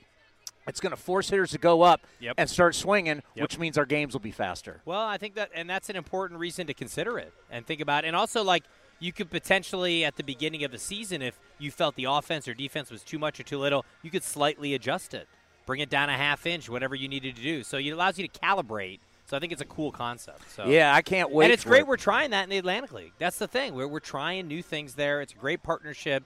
It's a great reason why the indie leagues are really beneficial for baseball. So I'm really happy to see Yeah, that. you would have been perfect for the Atlantic League. Oh yeah, well I had the Golden League, the same kind of thing, same kind of thing. So. Okay, the number one thing, the build. How we doing with the, the new stadium I in got to tell you, 2023? we're, we're doing great. You know, we're on track for our 2023 opening. You know, we're working towards a really big vote of the city council in the first uh, quarter of next year. You know, we're working through the environmental reviews. We have our two pieces of legislation in Sacramento. They're actually coming to a final vote in August. And so things are really coming together very nicely. And I'm very pleased with the progress we've made this year. We've had a tremendous year with all the unanimous votes, all the momentum that we're building and it just shows that this community and this you know you know baseball community in Oakland in the East Bay is ready and supporting our efforts. you know, you think about everybody on these councils, and you think of all these different groups, and you think of all the leadership and the politicians. You, you know, once that last Warrior game hit, Mhm. and they know the Raiders Yep. because we're seeing the progress of the stadium in Las Vegas. It's really being built. Yeah, yeah, really it- it's real. there. Yeah. so it's like, how much is that helping you when you talk to these people saying, "Hey, we're the ones that want to stay here. We want to be here." Well, I, th- I think that's a huge part of this. And then I think seeing our vision for Oakland, our two projects, you know, redeveloping the Coliseum site, keeping the arena, the mixed use development, then our amazing, you know, waterfront location at Howard Terminal. People are excited about what this can mean for the city. And especially, we've done so much public outreach and received so much positive feedback and even, you know, constructive feedback on things that could be changed and improved that people know that we're listening and we're open and transparent about the process. And that's going to be really important for this to be successful. Listening. You know, a lot of people. do- A lot of people don't. Yeah. you, you do. When when it when it, and that's a skill, really. you just learn it over time. You know, I feel like the the project down in San Jose with the earthquakes. You know, some of the maybe fits and starts we had on that. You know, areas where maybe we didn't listen as well enough. You learn from that. You know the setbacks that it can bring. So it's better to get people on board and build that buy-in, and you know, really make them feel that it's their project too. That it's not just the earthquakes project or the A's project. It's the community coming together to build this new ballpark that you know, we're paying for, privately financed, that's going to really transform a part of the city. You're you're a two location guy because this is the what, what you're doing Yeah. here is you did the same thing down in San Jose. And it's exciting because you know we just got uh, Verizon just came in as one of the tenants down there. Um, we already have Roku. You know the whole Coleman Highline development, which is around Avaya Stadium. It's been a huge success. It connected the Caltrain station there to San Jose, and so you know I see now you know almost ten years later the success of that project. What we're doing here, we are on that same glide path. And I think for many people, you know, we're still early in the process, but as we continue to have success, get more unanimous votes, get the shovel in the ground, we're going to build that momentum. with the location here. Is it officially you own half of it yet? Where are we with that? Yeah, so we, we got the, the, the 5-0 vote, a unanimous vote of the county supervisors to sell their half to us, and we're in the final stages of the definitive agreement on that. And I was just talking to a couple of the supervisors today, and you know that's a great thing for us and for the city, and kind of breaking the logjam between the city and the county, and really bringing a vision for this this part of the the community to make sure that East Oakland is honored and that is developed and invested in in a real way and in a future thinking way and that's going to be really important I always thought it had to be very, very tough, and it's not anybody's fault because this is just something that happened in the '60s. But when you have a county and a city, and they're both It's unusual. it- Yeah, it's there- there's a lot of chefs in the kitchen. Yeah, and and so that was a difficult like governance structure, and so I think our ability to come in and you know spend the dollars to pay off the debt. And remember, this is the debt that we're paying off that actually was to lure the Raiders back and to unburden the city and county from that obligation, so the money can be used obviously for regular social services, homeless, traffic, whatever it ends up being. It's a good, it's a win for everyone, and I think that's a great thing about the project. When you have the design of the stadium, we've seen different renderings. Is Mm-hmm. it set for sure, or is it still open to to have some changes? You may see something. You were at the Coliseum in Rome. I was. I was at the original. I saw some amazing things. Yeah, yeah, exactly. Where they have the lions and tigers. Yeah. So you, you, I mean, you guys have traveled all over and looked at all the new different ballparks. But is it set in stone, or is that something well, that still could change? we're doing the schematic design, which is you know sharpening the pencil. You do you first you do conceptual design, which is done. Then you do schematic design. Then you do design development and construction documents. So we're kind of maybe 40% through that whole process. And as you get farther, it gets more defined, and then you can't change it. But we're still at a point where we can incorporate some changes. Looking at the premium inventory, looking at the bleachers, we want an awesome bleacher area. Yeah. You know, we've we've met with the folks who are here and who are like the lifeblood of the Coliseum experience. How do we make sure they have a great experience at the New Yard? That's going to be important. So we're looking at those types of design elements. We're talking to the players. We're talking to baseball ops. What do they need in the player amenities? We want that to be world class. How do we make sure we can provide the right food, ambiance, you know, play uh, areas for players' wives and families, and so like all those things are important. So that's not finalized, but it's it's moving forward pretty quickly, and it's going to be important because we got to hit all our deadlines to, to make it all happen. and I'm sure one of the things that, that you think of at night before you go to bed is that great studio for A's Cast Live. It's gonna be Cast that it's gonna gonna be build. incredible. It's gonna be the it's gonna be like a Taj Mahal to Townsy out here. Yeah, it's amazing. Uh, but no, and it was cool. You know, the other day we had Bjarke Ingels here in town, and we actually we went over to Oracle Park and we checked it out. And he hadn't seen that stadium. He's seen a lot of stadiums, and especially that's a waterfront location. And we're not looking to duplicate Oracle Park where the Giants play, but I think there's some things we can learn that what worked and what didn't work there. We're gonna have a far more intimate stadium. You're gonna be a lot closer to the action, and you're gonna have that incredible park on the roof, which I think is gonna be something that's just gonna be so world class during the games to be up in that setting. Baseball, you know, baseball was originally played to park, you know, back in Hoboken or whatever. It's the same kind of thing, but we're bringing it all the way forward, you know, 150 years, and so that type of connection to the roots of the game, I think, is really powerful. You know, I get asked this all the time. I'm sure you've been asked it. Are, are, are there still going to be food trucks at the new park? Of course. You know I love food trucks. Yeah, you're a food truck I guy. do food trucks everywhere. Yeah, yeah, exactly. Yes, there are going to be food trucks. There's going to be great pavilion space. We're going to have the two-sided video board. We're going to have the, all the access to the waterfront locations in the public realm and the cranes. Those cranes are going to stay. I mean, those things are awesome. They tower above you. It's like you're in Star Wars, man. I mean, it's just really cool. It's going to make for like great shirts, sweatshirts. Oh, yeah. And For it's going to be Yeah, it's going to be some great swag, and then Yeah. you know the the photo opportunities, Instagram and snaps and everything. I think the location is going to be a great backdrop for all that, and I think a lot of people, you know, ballpark tourists will come there because you know, our stadium is designed so differently than anything in the league. And this is going to really break a lot of new ground, which we're really proud of. So tonight we're having an analytics broadcast here on A's. I love it. Breaking more ground. And I, I want to tell people we'll still have our regular Ken Korach and Ray Fosse on 860 The Those Answer great. and Yep. Sports 1140 KHTK. But on A's Cast tonight, it's going to have that analytics slant is. to it. What, what do you think? You excited? I love it. I think it's a it's a great way for people to understand how our baseball operations department views the game, and have folks like Ben Lowry and David Forst on the broadcast giving their perspective. Because I know when I sit down with those guys and gals and they look at the game, they look at it through a different lens, and I think it's important for fans to understand that because I think. In some ways, it's a little bit of our special sauce, like Moneyball, but it also is a way that more and more teams are evaluating players, looking at what you know leads to success. And so I think it can be a really fun way for fans to kind of get an inside edge and and see uh, how we look at things. No, it, uh, it, it's going to be a lot of fun. I can't wait. So, just to wrap this thing up, what's the next big thing for you? Um, it's really those two bills in Sacramento. I got another hearing in August on uh, 1191, which is our state lands bill, and then it'll go to the floor if we get through that um, of the Senate. And so then there'll actually be two votes in late August or early September, and then hopefully we'll get Gavin Newsom, the governor, to sign it. So, Beautiful. be Thank you. Stuff. Thank you for showing up. Awesome. Thanks for being. have- Thanks for having me. And I'm going to make us some money with that app. Let's when we do go it. Robo Ump. Robo Ump. Robo Ump. Robo Ump's going to make it's us some. happening. yeah, It's I- happening. we're going to get the millennials in their phones. Oh, big money. He's the president right here on A's Cast Live. Broadcasting from the town, A's Cast Live continues.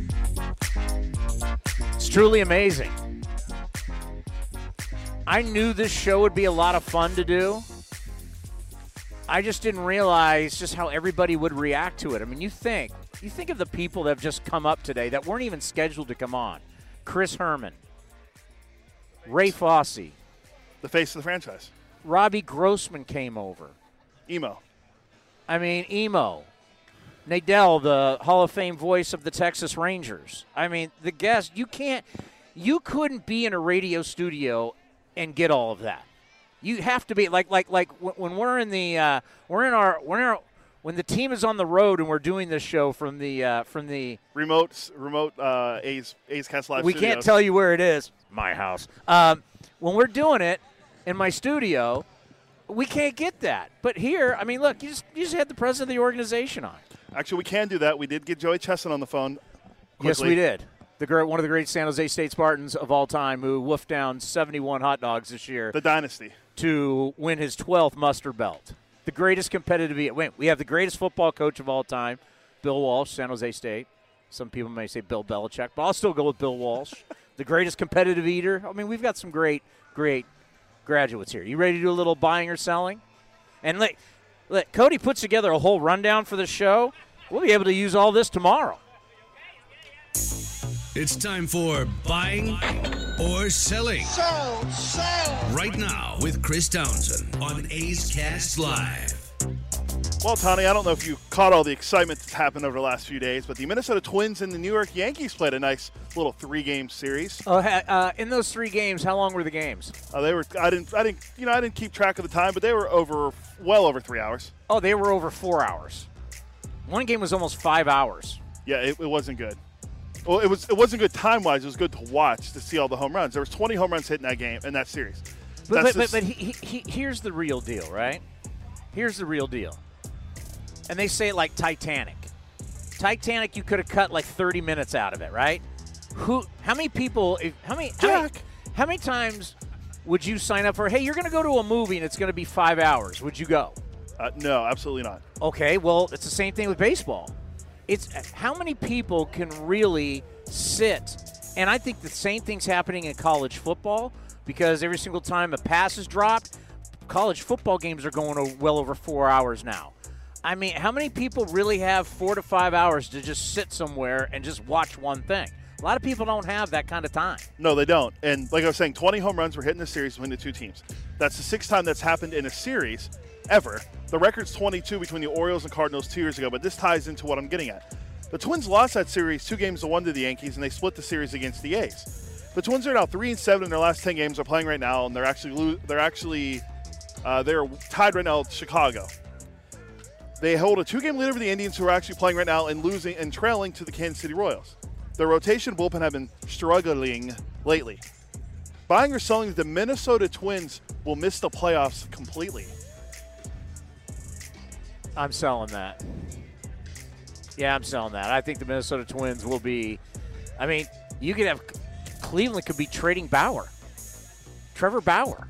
I mean, they're in the playoffs. If it ends right now, they could they'd be in the playoffs, and they could be trading Trevor Bauer. So I'm going to sell. I think the uh, I think the Twinkies, in the end, will be in the postseason. All right. well- Remember, ball goes far, team goes far. Yeah, they have 194 home runs right now. They're on pace for 311, which was shatter the record set last year by the Yankees. Was that 266? they hit? 267. They hit last year. 267. They're gonna. My God. 311. It's July 25th. Well, that's why we have Dr. Meredith Wills, who's right over here to my right. I have a couple baseballs for her to uh, to do her magic to see what's going on with the ball. She's going to cut them up. So I don't know if you saw this earlier today. Um, well, the reigning AL Cy Young uh, winner Blake Snell is going to be out for a while with Yeah. the uh, four weeks after having elbow surgery. The Rays are another team that are struggling. Uh, Tyler Glasnow was on a 60 day 60 day injured list, who was one of their, their other good starters. They still Charlie Morton pitching very well, loves the curveball. Broke down all those pitches for you. We'll get to that tomorrow. The Rays need outfield help, and they have four of the top 30 prospects, and their top 50 prospects, according to Keith Law, they have four of them. Buying or selling the Tampa Bay Rays will be the will make the biggest splash at the deadline. I am selling once again. They made the biggest splash last year, getting uh, getting two guys for Chris Archer. I'm telling you right now, they are they're they're one of those teams that I would bet they're going to be. Don't move your prospects. That's our future. They're not going to mortgage. They're the type of team that can't mortgage their future by getting rid of young guys because that's the. As of right now, that's the only way they're going to survive is by having young, cheap players, having the lowest payroll. They're so behind the A's when it comes to a ballpark. We were just there. Well, it was a couple months. When was it? Like Yeah, a a couple month months ago. Yeah, well, Tampa was uh, it was in like May, May June, so about a month ago. So about a month ago, we were there, or a month and a half, and they're a train wreck. People think they should be in Tampa. St. Petersburg still wants them. Montreal wants them. Yeah, then then there's the Montreal. I mean, they're a wreck, but but the way they survive is young, good players that are under control. So I'm gonna sell. Yeah, I, I, I grew up in an area where Pittsburgh doesn't like to trade their prospects either. They finally did it last year, and now everyone's saying that it was the worst trade ever because Chris Archer has been um, a disaster. Okay, well, if I don't know if you saw this, Pete Alonso now has 33 home runs on the season. He already shattered the rookie record, or the Mets rookie record, which was set by Darryl Strawberry, which was 26. He did that like I don't know a month and a half ago. Uh, he's on pace to hit 53 home runs this season, which would break Aaron Judge's rookie record of 52 set two years ago. Yeah. Buying or selling, Pete Alonso is already the greatest Mets hitter ever. I'm buying. He's going to hit like 800 home runs. If the ball stays the way it does, and you have a career like we think he can be, who knows? I mean, can can can he pass Bonds? If the balls are flying out like this, and you, are, are we going to get to a point to we're going to have players buying or selling who are going to be averaging 50 or more home runs a year? Well, you start doing that, it adds up pretty quick. Look what happened to Bonds. Bonds wasn't a great home run hitter, but all of a sudden Barry became Super Barry, got on the juice. And same thing with Sammy Sosa. When Sammy starts putting up 360 plus home run seasons, your grand total rises really quick. I, I, I think that you're you're getting a little jumping a little far here because I think Yordan Alvarez is going to break Barry Bonds' record. I said already he's going to be the greatest Astro ever after the season. After you mentioned that, he's been in a slump. Yeah, So he's- you, he's you, may, you may be the black cat on that one. Okay, well I don't know if you know this, but Shane Bieber of the Indians has Not Justin. Yeah, not, not that's his brother. Uh, the Biebs. almost had a uh, no hitter last night. He ended up finishing with a shutout. Uh, he's Not on somebody's fantasy team that I heard. that- that's true. I don't. I can't know who that is. He might be on two of that, that guy's teams. Anyway, Bieber had a shutout, not this, a complete this game guy shutout. has multiple fantasy teams. He does. One of them is dynasty league. Huh. That's a lot of lot of dedication in dynasty leagues. Yes. Uh, so Bieber is now 10 and 3 on the year with a 3.44 ERA and 21 starts. He's 166 strikeouts and, a, and 133 innings. He was the All-Star Game MVP, and he has two shutouts this season. Trevor Bauer, 9 and 7, 3.49 ERA, but he has 179 Ks and, the, and he has the most innings pitched in baseball at 152 innings. Buying or selling Shane Bieber as the ace of the Cleveland Indians. Corey Kluber's injured, so I, I Yeah. let Kluber out. But he's throwing though. Yeah. He's throwing again. And he was on the list of worst trade deadline deals ever when the Padres traded him in 2010. So essentially, you have to ask yourself: you going with the Beebs, or you going with Bauer? And a, if, it, let's say you keep Bauer, and you got a one-game playoff, and right now, right, they'd be hosting it. Yeah, they would. It'd be them. They'd be hosting the A's. They'd be hosting the A's. Who would you? Who, who would you? I'm giving you. You're Tito Francona. You can set up the rotation any way you want. Who you going with? I love Trevor Bauer, but I'm going with Shane Bieber. I'm, th- I'm, throwing the Beavs out there. I'm going. I'm going. I'm going. Did you see him in the All Star game? The fans love him. I hear you. I'm going Bauer. All right. Well, I was gonna. I was. Gonna, I love Bauer. I was did gonna. You, did we, we play the sound? Did we played it yesterday. Did we play it now? No. Where he talked about he's got a bet if he ever signs a multi-year deal, his buddy gets to hit him in his genitalia from about what oh. ten feet. Oh no, no, not hit him. He gets to shoot him in the nuts with a paintball gun from ten feet away. Okay, you said that. Yeah. It's, what? There's no FCC. No, we, we can do whatever we want. Yeah. We're A's Cast Live. I'm like right. Jim Harbaugh. We're the 49ers. We can do anything we want. All right, I'm going to skip the Trevor. Now, let's get the Trevor Bauer one. So Trevor Bauer is a very open-minded individual. He loves He's analytics crazy. and he applies the numbers to his game. He likes to build his own pitches. He builds himself as a pitcher, Yes. which is great. We're going to have the guy from the Texas Baseball Ranch on Monday, Oh. but that he works at. You need to explain this. Yeah, so Bauer Bauer is a he likes to work out at the Texas Baseball Ranch. So when he got traded from the Diamondbacks and the Indians, that's where the Indians went to meet him. He likes to work out there, and they teach him how to build velocity, and they're teaching you how to build velocity. So fascinating stuff. We're going to have Ron Wolforth on, the guy that runs the Texas Baseball Ranch on Monday. Bauer likes to use high-speed cameras, and he also uses social media very well, which a lot of players don't do. Buying or selling Trevor Bauer's knowledge of analytics will actually help his trade value. What? Think about it. His his His not, he's using analytics to make himself a better pitcher, so he can help other pitchers. On, like Bieber and Clevinger love him. Yeah. For that, so you trade him, and his value's going to go up because was like, oh, he, you can help a lot of our younger pitchers. Oh, I it, okay. Then I'm buying. Now I get it. I'm totally buying, and I am with him. We said this yesterday, but I'll say it again. It was Mark Grace years ago when he was with the D-backs who said if you want to maximize your value as a player and make the most money you possibly could make, sign just one-year deals. Have confidence in yourself. Hopefully you don't get hurt and sign just one-year deals.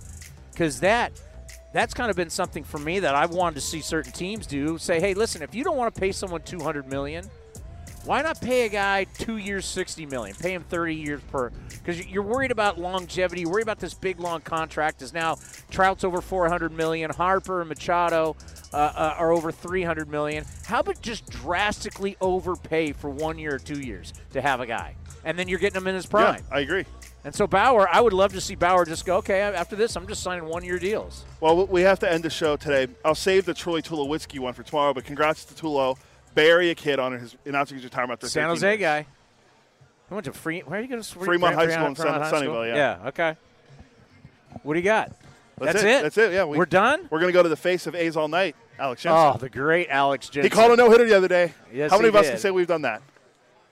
I, I've never called Yeah, a no-hitter. there it is. So Alex Jensen, and don't forget, we're going to have our Sabermetrics broadcast tonight. It is going to be Eno Sarris with Vince Cotroneo, and then we're going to have our regular broadcast on 860 The Answer and Sports 1140 KHTK. I will be back getting you ready for A's baseball in about 10 minutes. Thank you for listening, everybody. You've been listening to A's Cast Live with Chris Townsend.